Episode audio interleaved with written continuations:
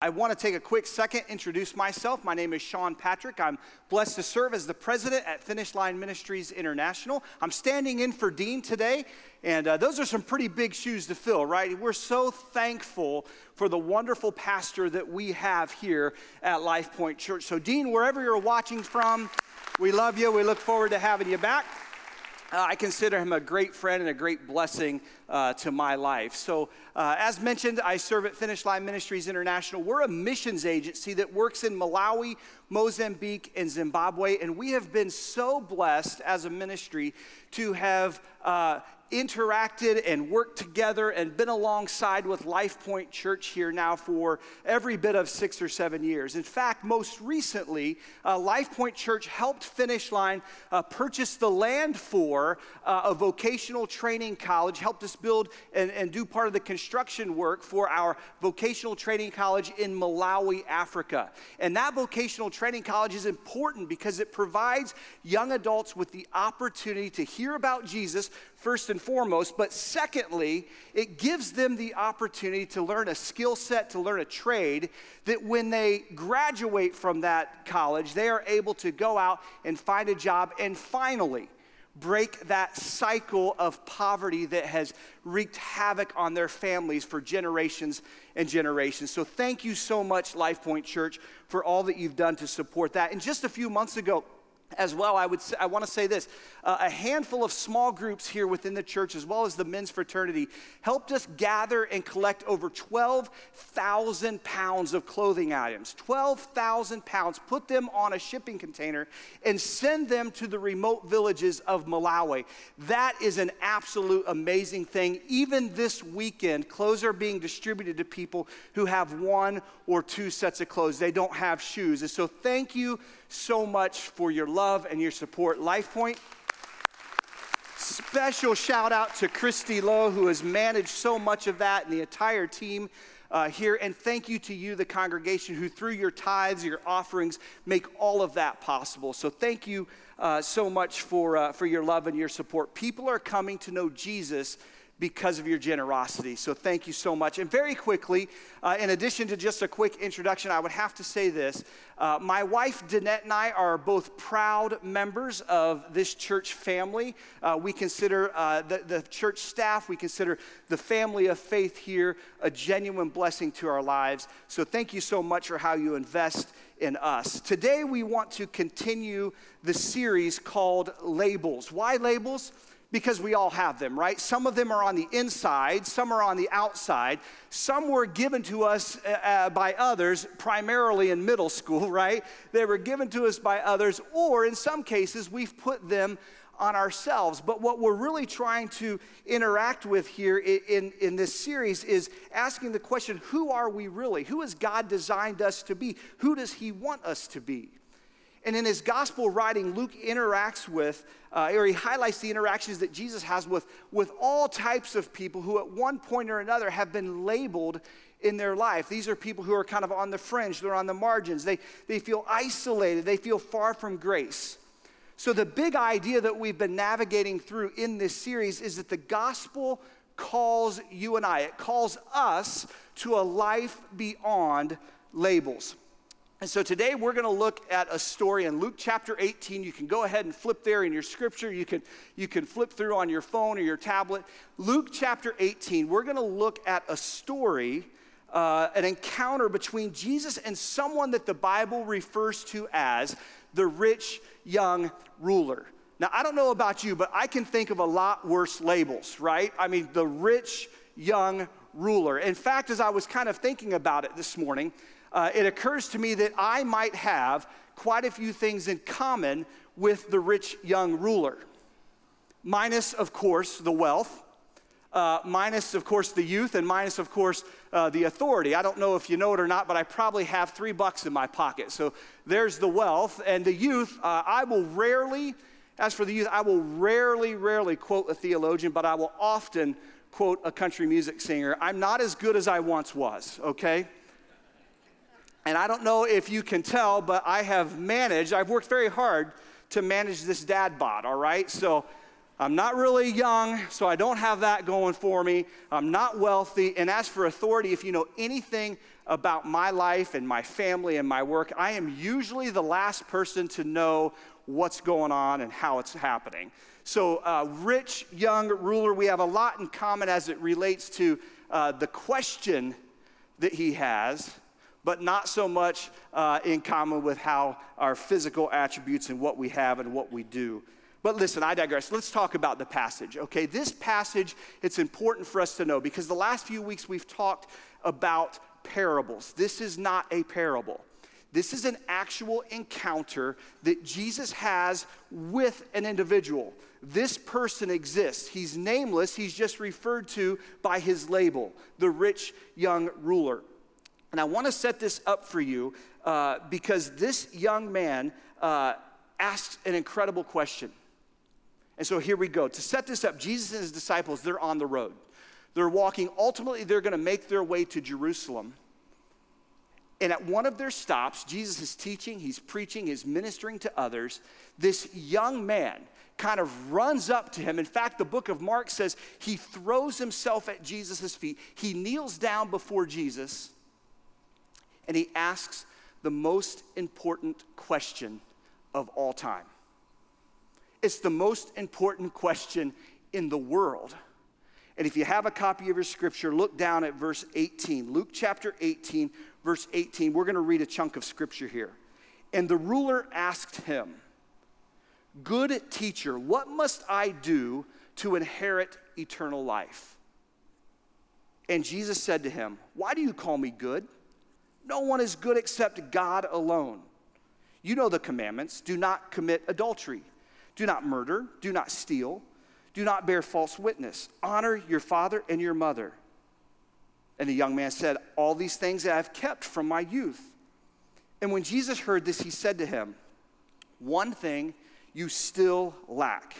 Sell all that you have and distribute it to the poor, and you will have treasure in heaven, and come follow me. Let's break this conversation down a little bit piece by piece the very first thing this young man says, right, when he has finally an audience with Jesus, is he calls him good teacher. Now, this is very interesting and a little bit odd, right? Because in Hebrew culture, people would not refer to each other as good. I would not call you a good person. You would not call me a good person. Let alone, you wouldn't refer to me as a good teacher, and I would not refer to you or any of the pastors on staff here as a good teacher. The word good was reserved, it was reserved to be exclusively used in context of a description of God, not people.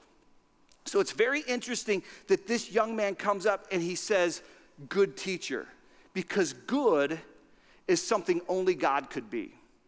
So when Jesus hears this, he, he says to the young man, Why do you call me good? Why do you call me good? No one is good except for God. It's important to note this. At this moment, Jesus is not setting aside his deity. In fact, he's confirming it. He's confirming it, confirming it by saying, Look, if you are calling me good, then you must know who I am because only God can be good, right? There's this wink and a nod moment between Jesus and the rich young ruler where they kind of look at each other and go, I know who you are. You're the Messiah. You're the one who, who came. You, you're Emmanuel. You're God in the flesh. You're God with us. And Jesus acknowledges that with him. So at first glance, you look at the scripture, is God, is Jesus saying he's not? He's not God. No, he's doing the exact opposite. He's letting people know He's letting this young man know, you know who you're talking to. I know you know who you're talking to. So let's get on with the, with the real topic at hand. Jesus is setting a tone for this young man. And I believe this I believe that this man, this young guy who had the world by the tail, he wants to know where he is going to spend eternity. That's all he wants to know. Am I going to heaven when I die? Or am I going to hell when I die? The stakes are high. There's not a bigger question. And I believe with all my heart that this young man is sincere and he wants answers. And this brings me to my very first point today, and it's this seeking answers to a question about eternity. Seeking answers to a question about eternity is both rational and admirable. We all ask the question what happens after we breathe our last? It's a rational question. We want to know. There's some mystery about it. And from where I stand, it's admirable to think that a, a, young man or a young woman who comes to a camp or a conference, a person who might walk through uh, these back doors today, might say, I don't know all the answers. I want to know what it is to have eternal life. I find it admirable that, that they would have the courage to enter into a conversation or that they would have the courage to walk into a church and begin seeking out that answer. And if that's you today, if you have found yourself sitting in this place, I have to tell you, you've come to the right place because there are hundreds of people in this auditorium who would do anything they could to share with you what it means to have eternal life. And we're going to try to answer that question today.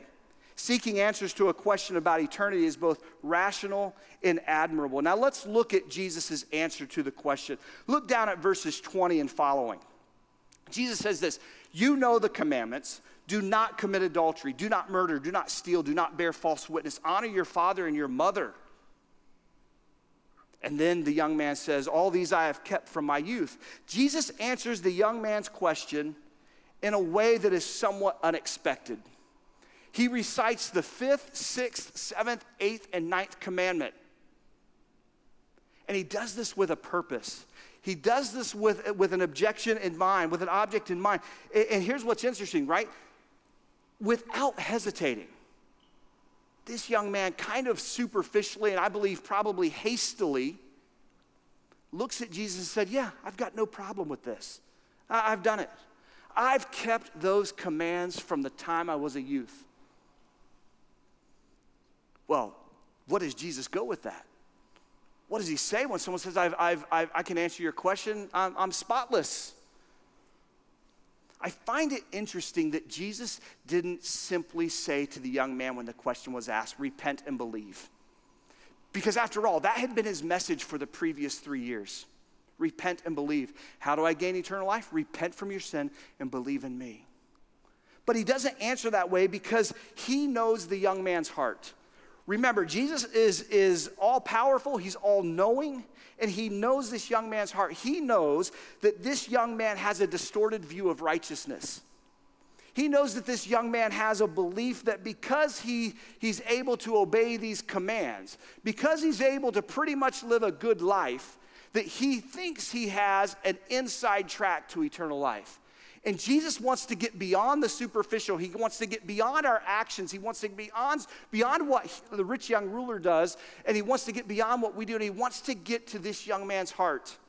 And he wants to get to our heart. Jesus wants to go deeper. Why? Here's why. Because Jesus knows, and you and I know this, we know that it is possible for us to act morally. You know that it is possible for us to obey the rules, to be decent, to be law abiding. You know that it is possible for us to have a sense of right and a sense of wrong. You know that it's possible for us to have kindness and grace and, and love others, and at the same time, still have a heart that is desperately wicked, that is deceitful, that is corrupt, and that is sinful. We've experienced this in our lives, right? We know this because we've all we all kind of fall into this trap where we say look if i can just check the boxes if i can just do the things that jesus wants me to do i'm on my way. I've got two-thirds of it figured out. I'm almost there. This is what i'm called to do. But this isn't really all that jesus is interested in He's interested in so much more in this rich young ruler's life. He's interested in so much more in your life and in my life. He's interested in more than just our obedience, he's interested in our attitude, he's interested in our motives. He's taking stock of what's in our heart, our heart issues. Think about it this way. In other words, the heart matters matter to Jesus. Do you get that? The heart matters matter to Jesus. And we know this from Matthew chapter 5 when, when Jesus on the Sermon on the Mount, he says, Look, obviously the physical act of murder is sin, but so is harboring anger in your heart. The physical act of adultery is sin, but so is a lustful thought. Jesus is interested in our heart, and this brings me to our second point. Eternal life is connected to the condition of our heart, not our good works. It's connected to the condition of our heart and not our good works. When I was in high school, I had a great friend, and we would run around and sometimes do good things, sometimes do crazy things. But one way or another, we found ourselves spending the night uh, at his home on a Saturday evening. And his father, over the course of the day, had figured a couple things out about us some things that come to light that really disturbed uh, this uh, my friend's dad and so when we roll into the house, he was waiting for us. And in the way you could do in 1984 that you can't do today, he put us up against the wall in the same manner that, that you would think it was kind of like a, a, drill sergeant. And he begins to look at us and says, Hey, I think, and this man put his finger in my chest with every word, right? That was awesome. You can't do that today, but that was, that was with every word, he put his finger alternating in our chest, said, Look, you're a fraud.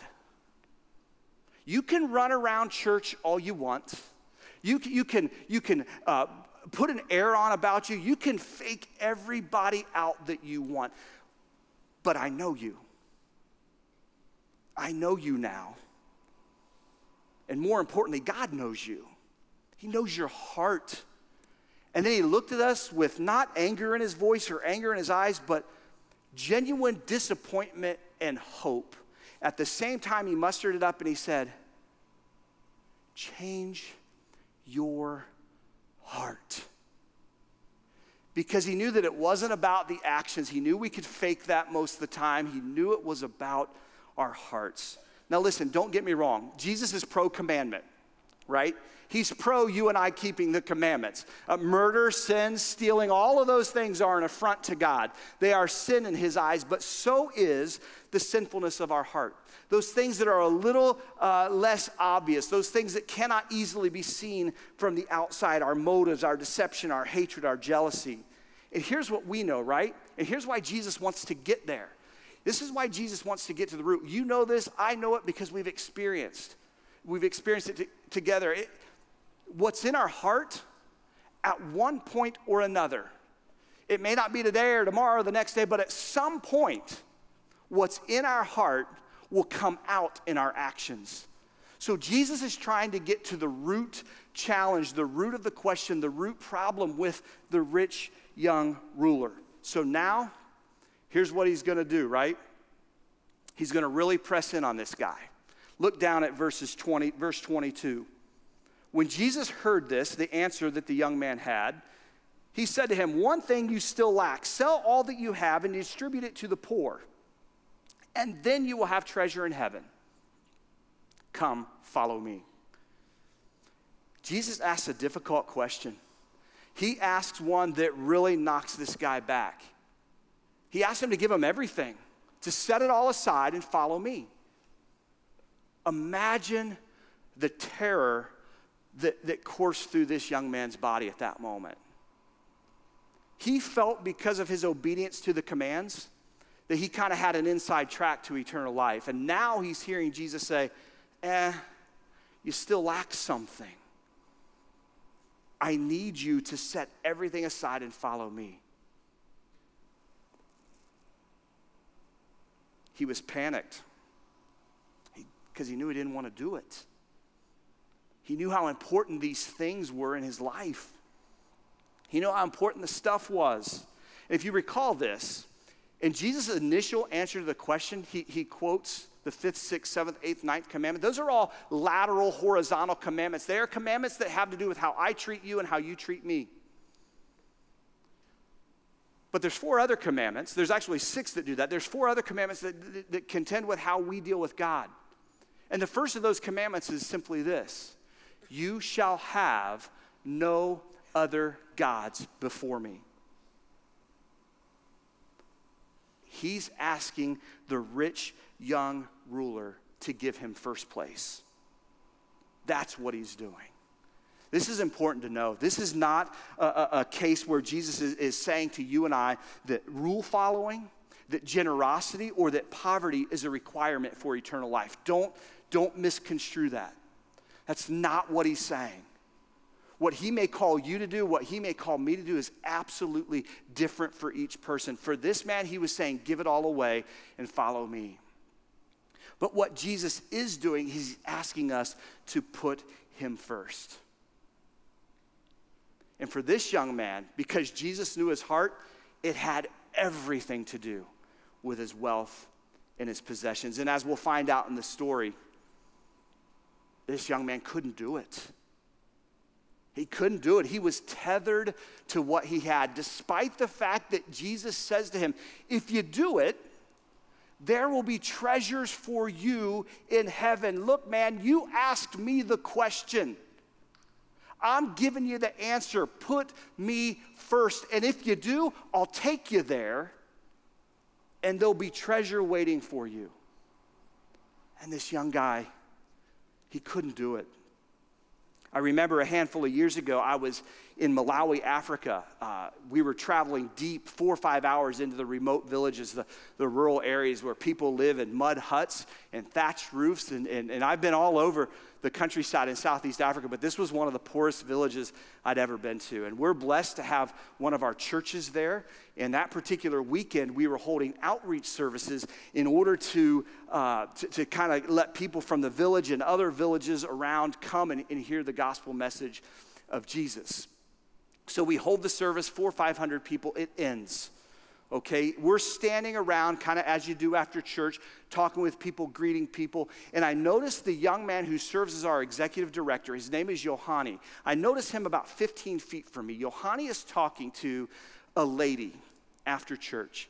And the best way I can describe it, with absolute honor, with absolute uh, tact, I want to say she was old. She was feeble. She shuffled.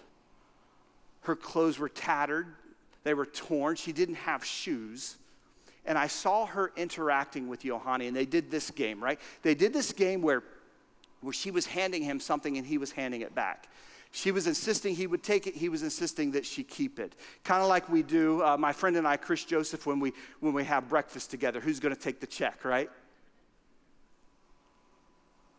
Yohani wanted her to keep whatever it was she was handing him.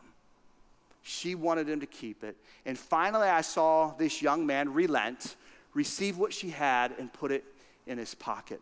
And then I watched this young la- this, this, this uh, old lady wrap her arms around this young man and hug him.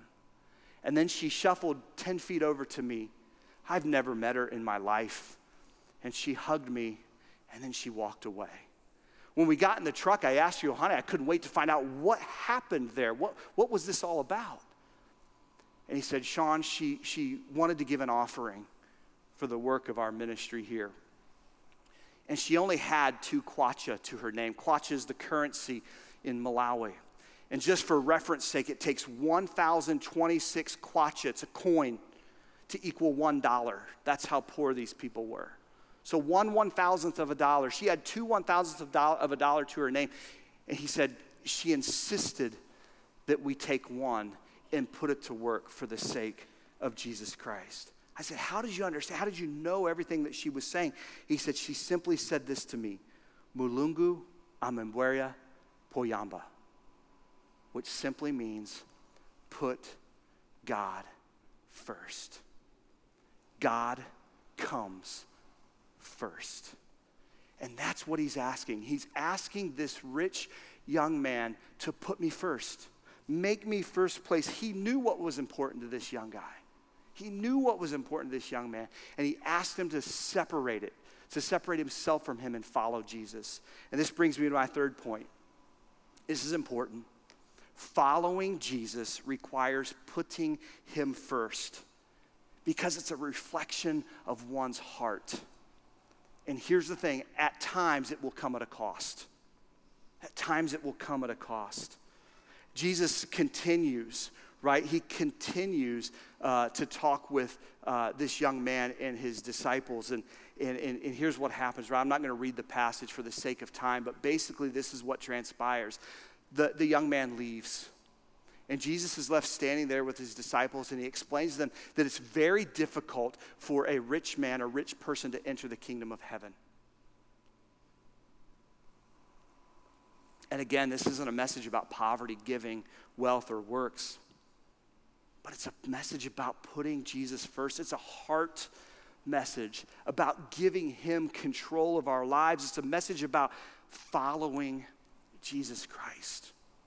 So, whether it's resources and wealth, whether it's relationships, whether it's job titles, whatever it is, whatever it is in your life that you have in first place, Jesus is saying, set it aside and put me on the throne of your heart. I deserve first place.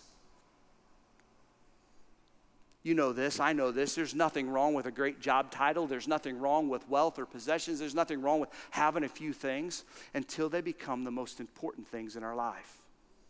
See, because it's easy for us to find security and, and, and, and, and importance in our wealth and in our possessions, isn't it? It's easy, as, easy for us to find these things, easy, easy for us to find our joy. But here's the thing as Christians, men and women who are blessed, look where we're sitting today. We cannot allow our possessions to possess us. We can't do it. We've got to put Jesus first. It's what he's calling us to. So listen, it, it, if this is nipping at your heels a little bit, and I have to tell you, I studied it this week and it's nipping at my heels a little bit too. Let me encourage you to do this. Set aside a couple of minutes this week. Get yourself alone and quiet, tear out a piece of paper or get a journal and write down some introspective questions and write down the answers to those questions. Ask yourselves questions like Am I selfish or am I generous? And then answer it. Do I look at, at relationships of something as something that I can get or something I can invest in? Do I, do I hold on to things for myself or do I give to others? Because the only way we're going to change our heart is to look internally at it, be honest with ourselves, and begin that process of change. I would encourage you to flip the script. If, if, if, you're having heart challenges this morning, right? Flip the script and begin to pray more, begin to worship more, begin to praise more. Begin changing your heart. Begin to serve more, begin to read God's word more. Begin to sacrifice more. And when you do, all of a sudden, your outward actions in your heart will begin to mirror each other. Fourthly, I want you to know this our eternal destiny hinges upon whether or not we follow Jesus Christ. Right? What must I do to inherit eternal life? Set aside everything else I've said and focus on this. You have to follow Jesus. It's the whole thing. It's the whole thing. The Bible is very clear, right? The Bible is very clear. The stakes are high. And when we talk about following Jesus, we're talking about eternity. We're talking about a young man who throws himself at the feet of Jesus and asks a question.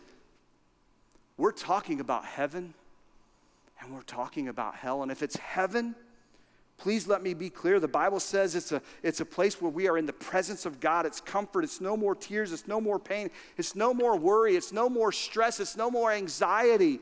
It's, it's beauty and majesty and glory beyond anything you could believe. And it's ruling and it's reigning with Jesus Christ. So I implore you give your heart to Jesus today. Put him first. Follow him. When he invites you to follow him, follow him because the scripture also reminds us that if we're talking uh, about hell, then it's the most horrific version of physical pain, thirst, torment, and anguish you could imagine. It's darkness, it's isolation, it's an abundance of everything that is evil, and it is void of everything that is good. We will not see our friends there. We will not laugh and carry on. We will be weeping. We will be gnashing our teeth, and we will spend eternity in a lake of fire. So for me, it's a no brainer right? It should have been a no brainer for this young man. Put Jesus first, turn from your sin, follow him. Don't miss the opportunity to say yes to Jesus. John chapter 3, verse 16 answers the question. Jesus says, For God so loved the world that he gave his one and only Son, that whoever believes in him should not, ha- should not perish but have eternal life. He's saying, Put your faith and your trust in me. Let's close this out this morning. So the rich young ruler, he exits stage right. Jesus is standing there with his disciples, and he says this to them See, we are going up to Jerusalem, and everything that is written about me will be accomplished. For I will be delivered over to the Gentiles, and I will be mocked, shamefully treated, and spit upon. And after flogging, they will kill me, and on the third day I will rise. And this brings me to my final point. There is one road to heaven, and it had to go through Jerusalem, and it had to go through the cross. Jesus and his work on the cross, Jesus and his work on the grave is the fulfillment of everything that we have said this morning. He is the one that can clean our heart. He is the one that can make us pure.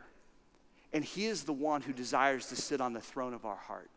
It is all about Jesus. And isn't this profound? After this encounter with the rich young ruler, knowing what was before him, Jesus gathers his disciples and they begin to march towards Jerusalem, knowing that he would die there. See, Jesus, he denied himself, he gave up everything. Jesus put us first. When he gave his life on the cross, he put us first. He did for us exactly what He is asking us to do for Him to put Him first. It starts and stops with Jesus. What does it take? What do I have to do? How do I inherit eternal life? The answer follow Jesus. Would you bow your heads and would you close your eyes uh, with me? On the third day, you know this from Scripture, Jesus rose from the grave. He proved himself to be the Son of God. He proved that he had authority over life and death. In doing so, he became, Jesus became the one who was qualified to offer eternal life to us. He says, Remember this. Remember, Jesus says, I am the way, the truth, and the life. So if you would like to have eternal life, if you would like to know that today, if you would like to have a home in heaven, I have good news. Today can be your day of salvation. Today you can know what it means to know Jesus. The formula is simple. Recognize like me you're a sinner. Recognize that your missteps keeps you from having a relationship with God that that sin has to be purified, it has to be clean, and that's what Jesus did on the cross. He shed his blood so that you and I could have our sins covered. Ask God to forgive you of your sin. Turn from your past life and believe that Jesus is your Lord and your Savior. Tell him that you are putting him first. If you would like to know for sure today, if you hear all of this and you say, wow, I want that, I want to make sure I have eternal life, then I'm going to pray. I'm going to ask you to pray with me. You can do that quietly in your seat, but if you would, if you'd like to have eternal life today, if you'd like to know Jesus, pray something like this Dear God, I am a sinner and I recognize that you are holy. I ask you to forgive me of my sin. I turn from my past and I run to you. Thank you for dying for me. Today I give you first place in my heart and in my life. I ask you to be my Lord and my Savior. Now, with everyone's head bowed and their eyes closed, if, if you prayed that prayer with me, first I want to say to you, praise God. Today, you know what it means to be a follower of Jesus Christ. You are now a follower of Christ. He loves you. And He desires so much that you would grow with Him. If you prayed that prayer, I want to be the first one to celebrate with you. And if, if you prayed, I'm going to ask you to do something uh, just very quietly, right where you're seated. Raise up your hand. Let me know that you prayed. No one's thank you. I see that. Thank you. I see that all over the room. No one's going to call you out. No one's going to ask you to stand. Is there anyone else? Praise God. It's the most important decision you could ever make. And I praise the Lord that you would make that, that you have made that decision today. And listen, if you're a Christian and you hear a message like this, if you're like me, you say, I've got a little bit of work to do. If that's you, right in the quietness of this moment, I'm going to ask you to pray, repent. Tell God you want to put Him first. You want to develop a greater relationship with Him. You want nothing standing in the way of you and Him, that He can have it all. Take time in this moment just to pray to that end.